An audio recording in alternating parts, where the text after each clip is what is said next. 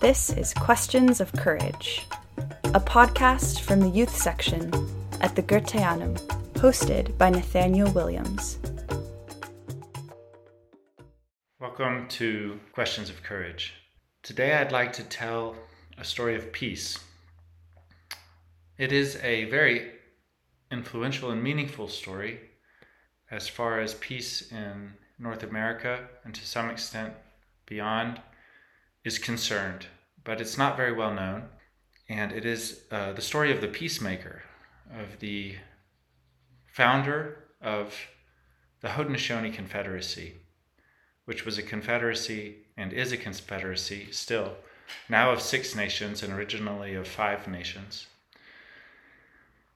I'm just going to tell uh, the outline of this story today. And I understand that in the Longhouse, it takes 55 hours to share it.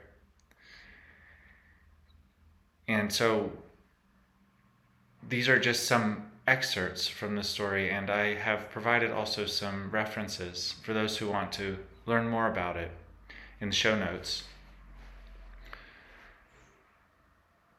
If you go back six or seven hundred years, eight hundred years in the area what is that's now called New York, it said that at that time there was perpetual war between five nations: the Mohawk Nation, the Oneida Nation, the Cayuga, Onondaga, and Seneca. They lived in the area of the Finger Lakes and around. And there was perpetual war, perpetual battles, but not just in the way we think of it today. It's also said that it was a time of really great evil, and that one of the ways that this showed up was through black magic, but also cannibalism. That when you met people that you didn't know, you couldn't be sure if they were looking at you as simply an enemy or as possible prey and food. And there was no end to the cycles of conflict that were taking place. At this time, uh, an individual is born who eventually becomes known as the great peacemaker. Already as a young man, he's aware that he has a task to bring a great law of peace to this area of war and conflict. And he sets out as a young man to spread this great law and is speaking to anyone who will listen to him. But there's so much deep cynicism and there's so much also trauma related to the violence that not many people will listen to him. They have a hard time even making meaning out of the words that he uses. At one point in his journey, he comes to a house where a woman named Jigonsoze lives, and she is a person who will care for and take care of warriors who are wounded, no matter what nation they belong to, feed them, bandage them, and care for them. And the peacemaker proposes to her um, to join him in trying to bring an end to this perpetual violence. But she cannot really see how it's realistic from her experience. She says, It's easy to speak about peace, but it's hard to realize peace. How will you do this? But the words and the impression of the peacemaker uh, work on her over time. And eventually, she has a change of heart and she becomes one of the first people to join the peacemaker and the delegation of the peacemaker, which eventually is such an, a uh, transformative group. And the peacemaker calls her Jigonsoze of the New Face. And already in the relationship between the peacemaker and Jigonze, there's a meaningful uh, intuition of a kind of constitution and leadership where the, the chiefs and the leaders who are chosen are nominated by carers. And in the Haudenosaunee Confederacy, which was eventually to be set up, this was the circle of women who would choose men to be leaders of the Haudenosaunee Confederacy who had skin seven thumbs thick and therefore were not easily irritated, who had children and families, and did not have predispositions towards violence and war. But at this point, when the peacemaker meets Jigonsoze and she joins his effort, there are many years and many journeys and conversations before this was to become a reality. Still, already a meaningful um, alliance has come about. They travel on, they travel between the different nations. And the most powerful nations are the Seneca and the Onondaga nation. And as they go from nation to nation, preaching that there's a great law of peace, there's a way to bury all the hatchets, to bury all of the weapons, and for thinking to replace killing, and for all nations to sit under one roof, what will eventually become the Longhouse. And yet, every time that they go to a nation and they speak with the chiefs and they speak with the people, the main argument is that if they bury their hatchet, if someone buries their hatchet, it just means they're vulnerable. The only way that anyone will relinquish violence and also preparedness for violence is if everyone agrees to it, if everyone agrees to adopt a great law of peace. And this story uh, continues on and on. On this journey, at one point, the peacemaker passes along a road which is known as the Murderer's Road. And he comes upon uh, a hut beside this road where a man lives who comes out and kills people unsuspectingly as they walk by, and that's how he survives. That is his way of nourishing himself. The peacemaker climbs on top of his hut, of his house, and he looks down through the smoke hole. And right as he does this, the man is actually preparing a meal of someone that he's killed. And he's looking down into this great pot where he's preparing his meal. And as he looks down, he sees the reflection of the peacemaker's face in the pot. And there's something from this reflection which irradiates such a humanity and such a peace and such a dignity. And for a moment, this man thinks that it's his own face that is reflected in the water.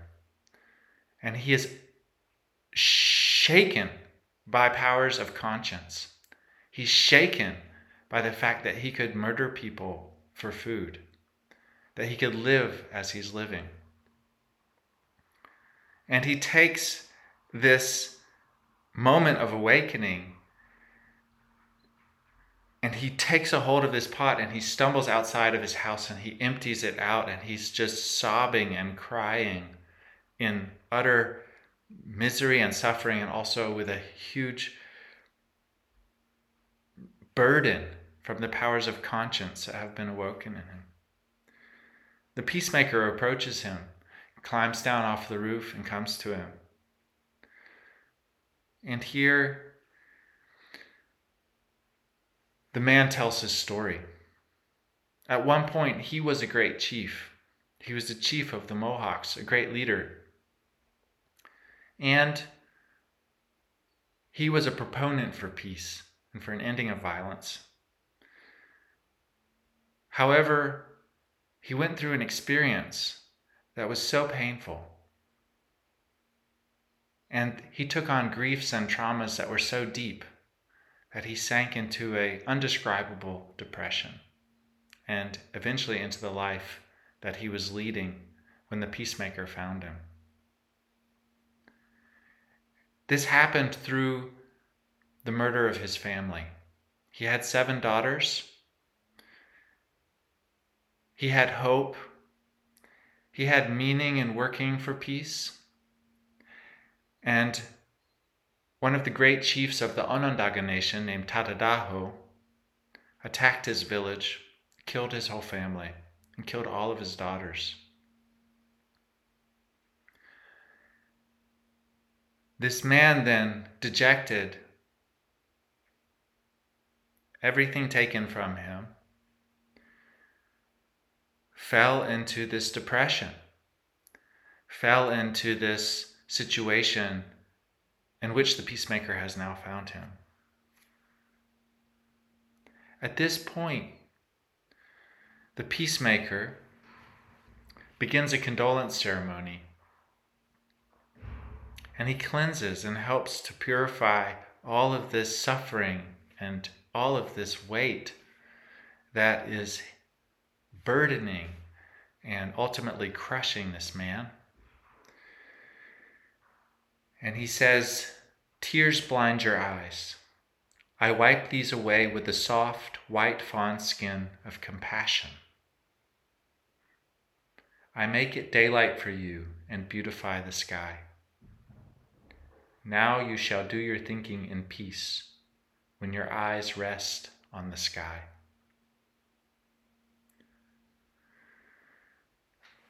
But he does not only offer a way for purification of the vision that is blurred by grief, that is blurred by tears.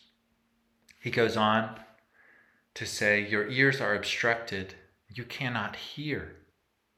I remove this obstruction with these words, and a feather, that you may have perfect hearing, that you may hear the calling birds, the rushing of the water, and the voices of others.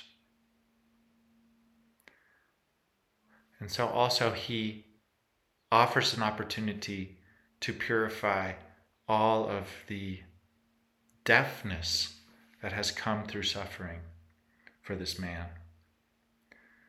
But he doesn't stop there. He goes on Your throat is stopped up, and you cannot talk. I give you water to drink to wash away the grief, so that you can breathe and be enlivened by the Creator, and so that you can speak clearly.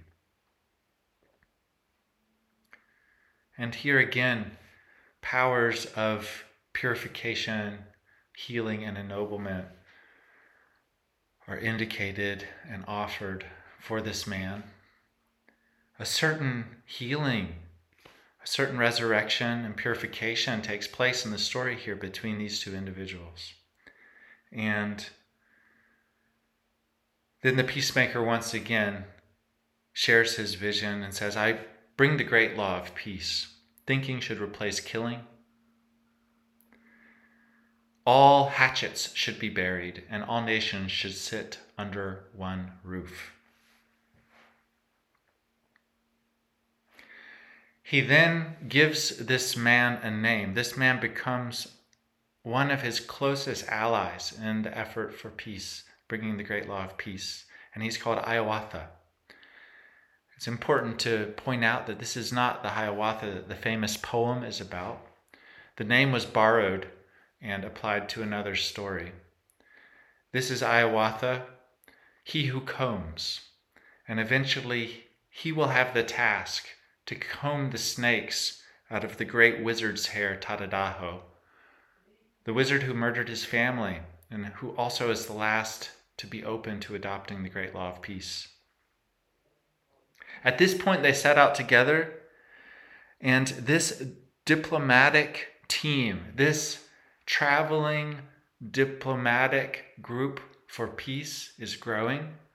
Jigonsoze, who the peacemaker refers to as the new face, Hiawatha, he who combs, have joined the peacemaker as well as others, and they continue to travel and to try to build up a movement for peace and a new constitution, a new confederacy of nations. And Hiawatha is a wonderful and powerful asset in this effort because he is the great orator. His words clarify thoughts, feelings, and intentions of his listeners. When he speaks, there's a power of peace, there's a power of wisdom that is immediately communicated to everyone who's present.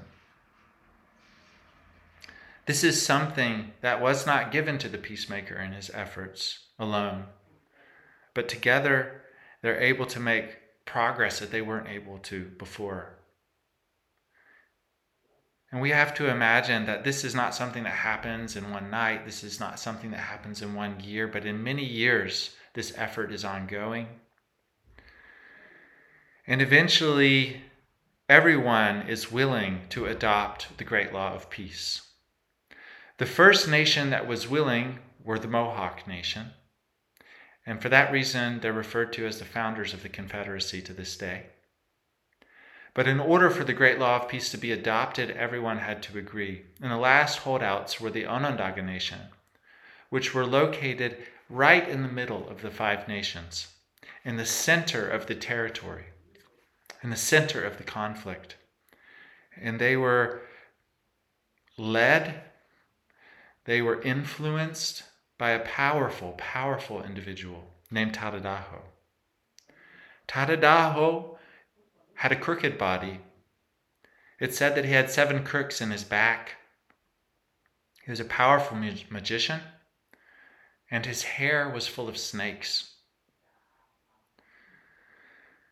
When they came in a great delegation from all the nations to Tadadaho on his island in the swamp, of central, what today is central New York, they presented their willingness to bury the hatchet and invite him into the Confederacy.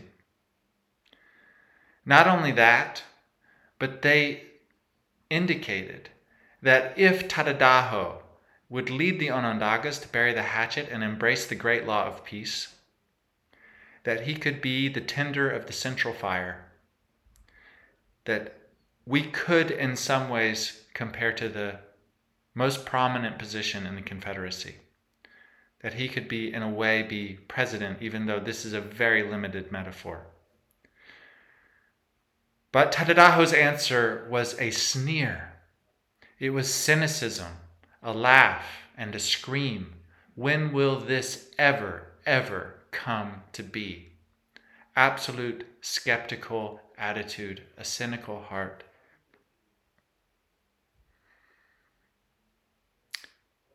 This was a terrible obstacle because it was clear to everyone that if the Onondaga did not join the Great League, did not join the Confederacy, peace was really impossible.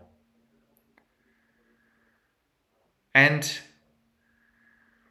on leaving from one of these visits, Jigonsoze saw an eagle in the sky and that eagle was also accompanied by a great song from the sky that she was able to hear a peace hymn.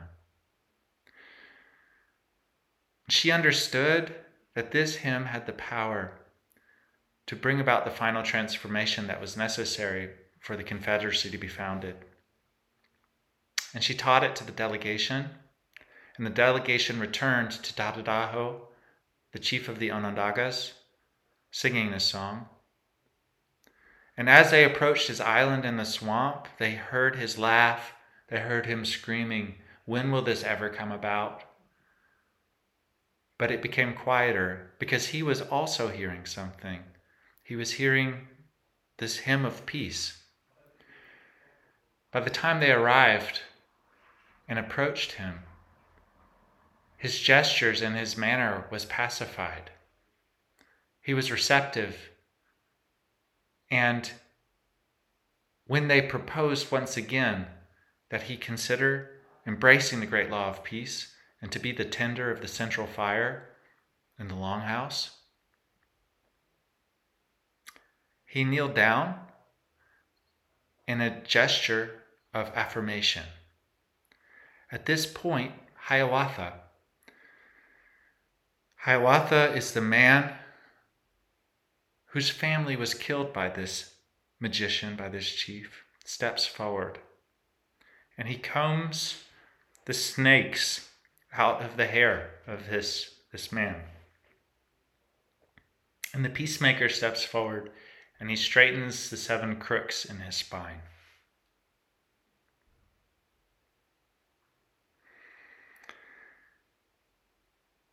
This began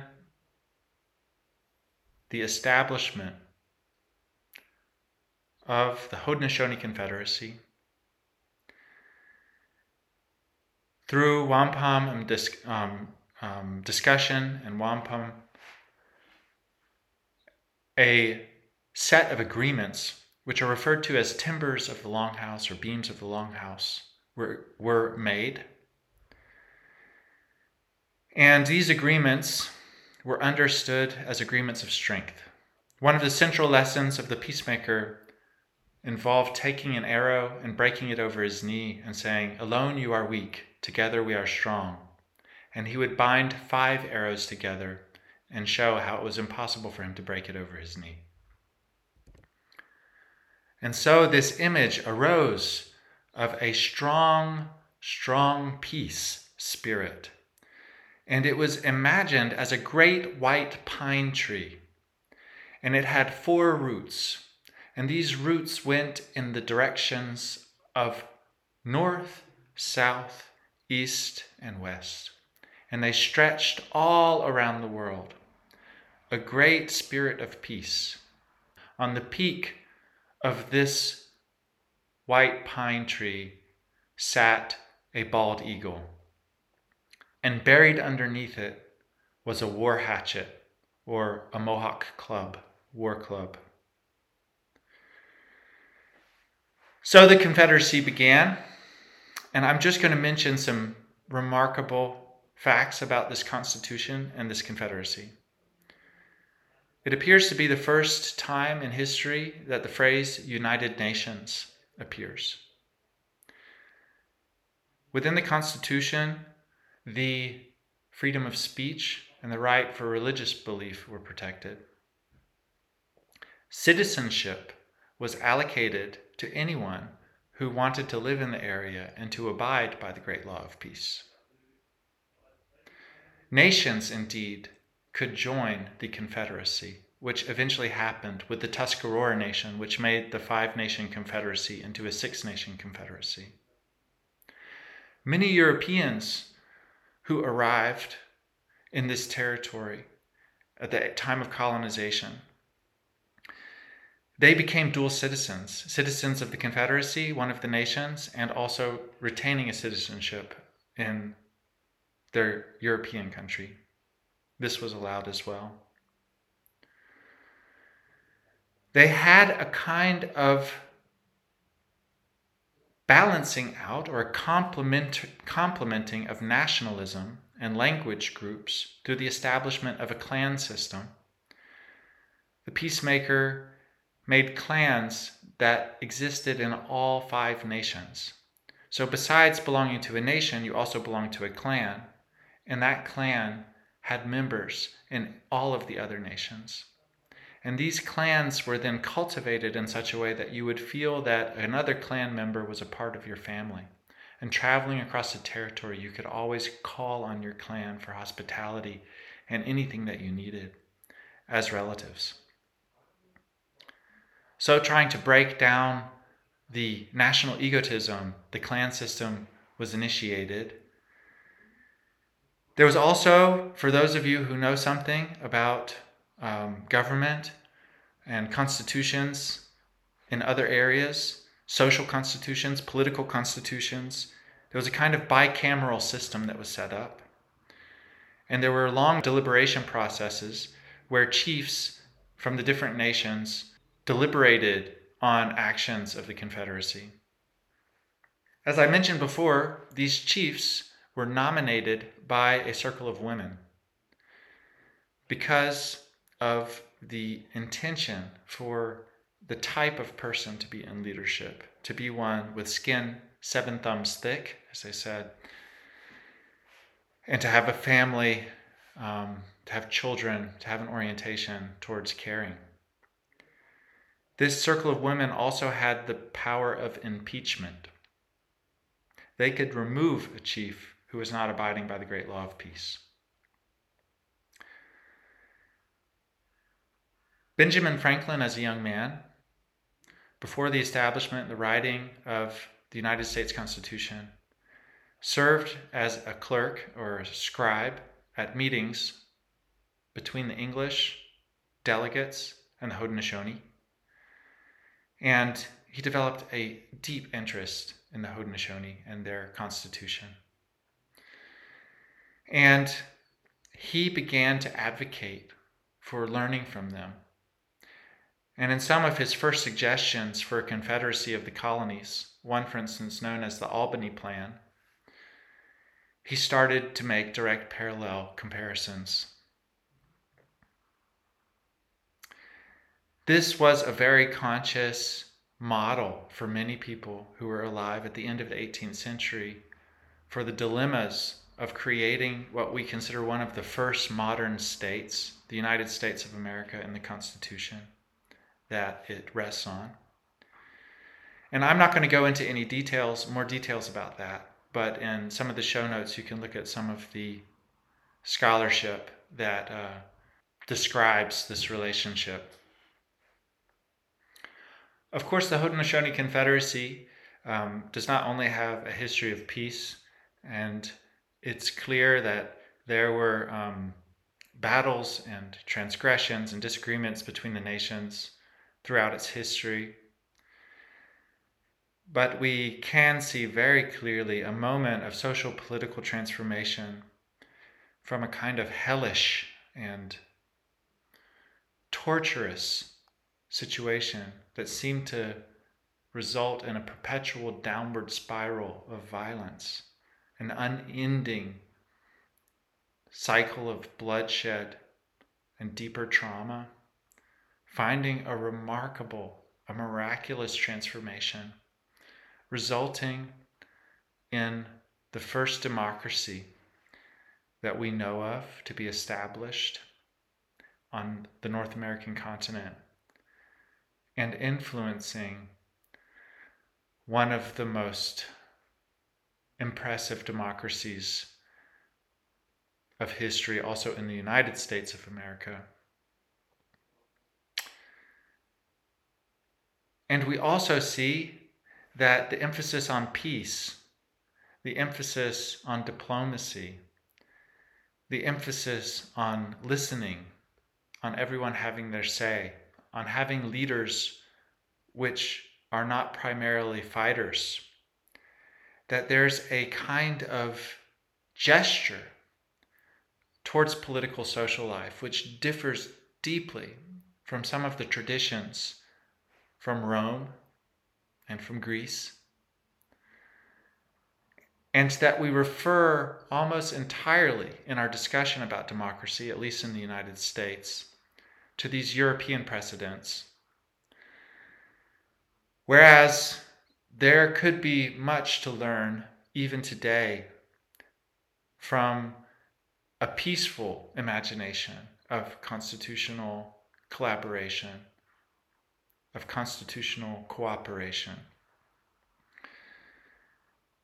And maybe even a recognition of a spirit of peace that is active and has been active for hundreds of years in the United States of America and its white roots reaching far beyond that could still help, perhaps in very different ways today, as we see similar problems and challenges.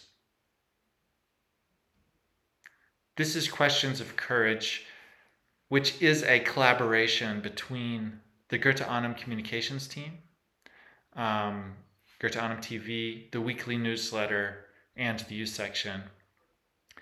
And this uh, effort at the Goetheanum is not supported by tax money, it's not supported by any great endowment or um, uh, business income it's really supported by thousands and thousands of people from around the world who want to support the mission and work of the Goethe Annam. And I'd like to invite you to consider making a contribution to the Youth Access and Project Fund or the youth section.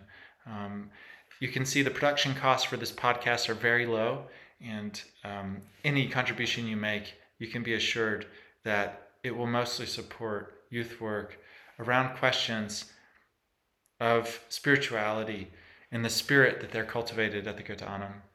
So thank you so much. Until next time.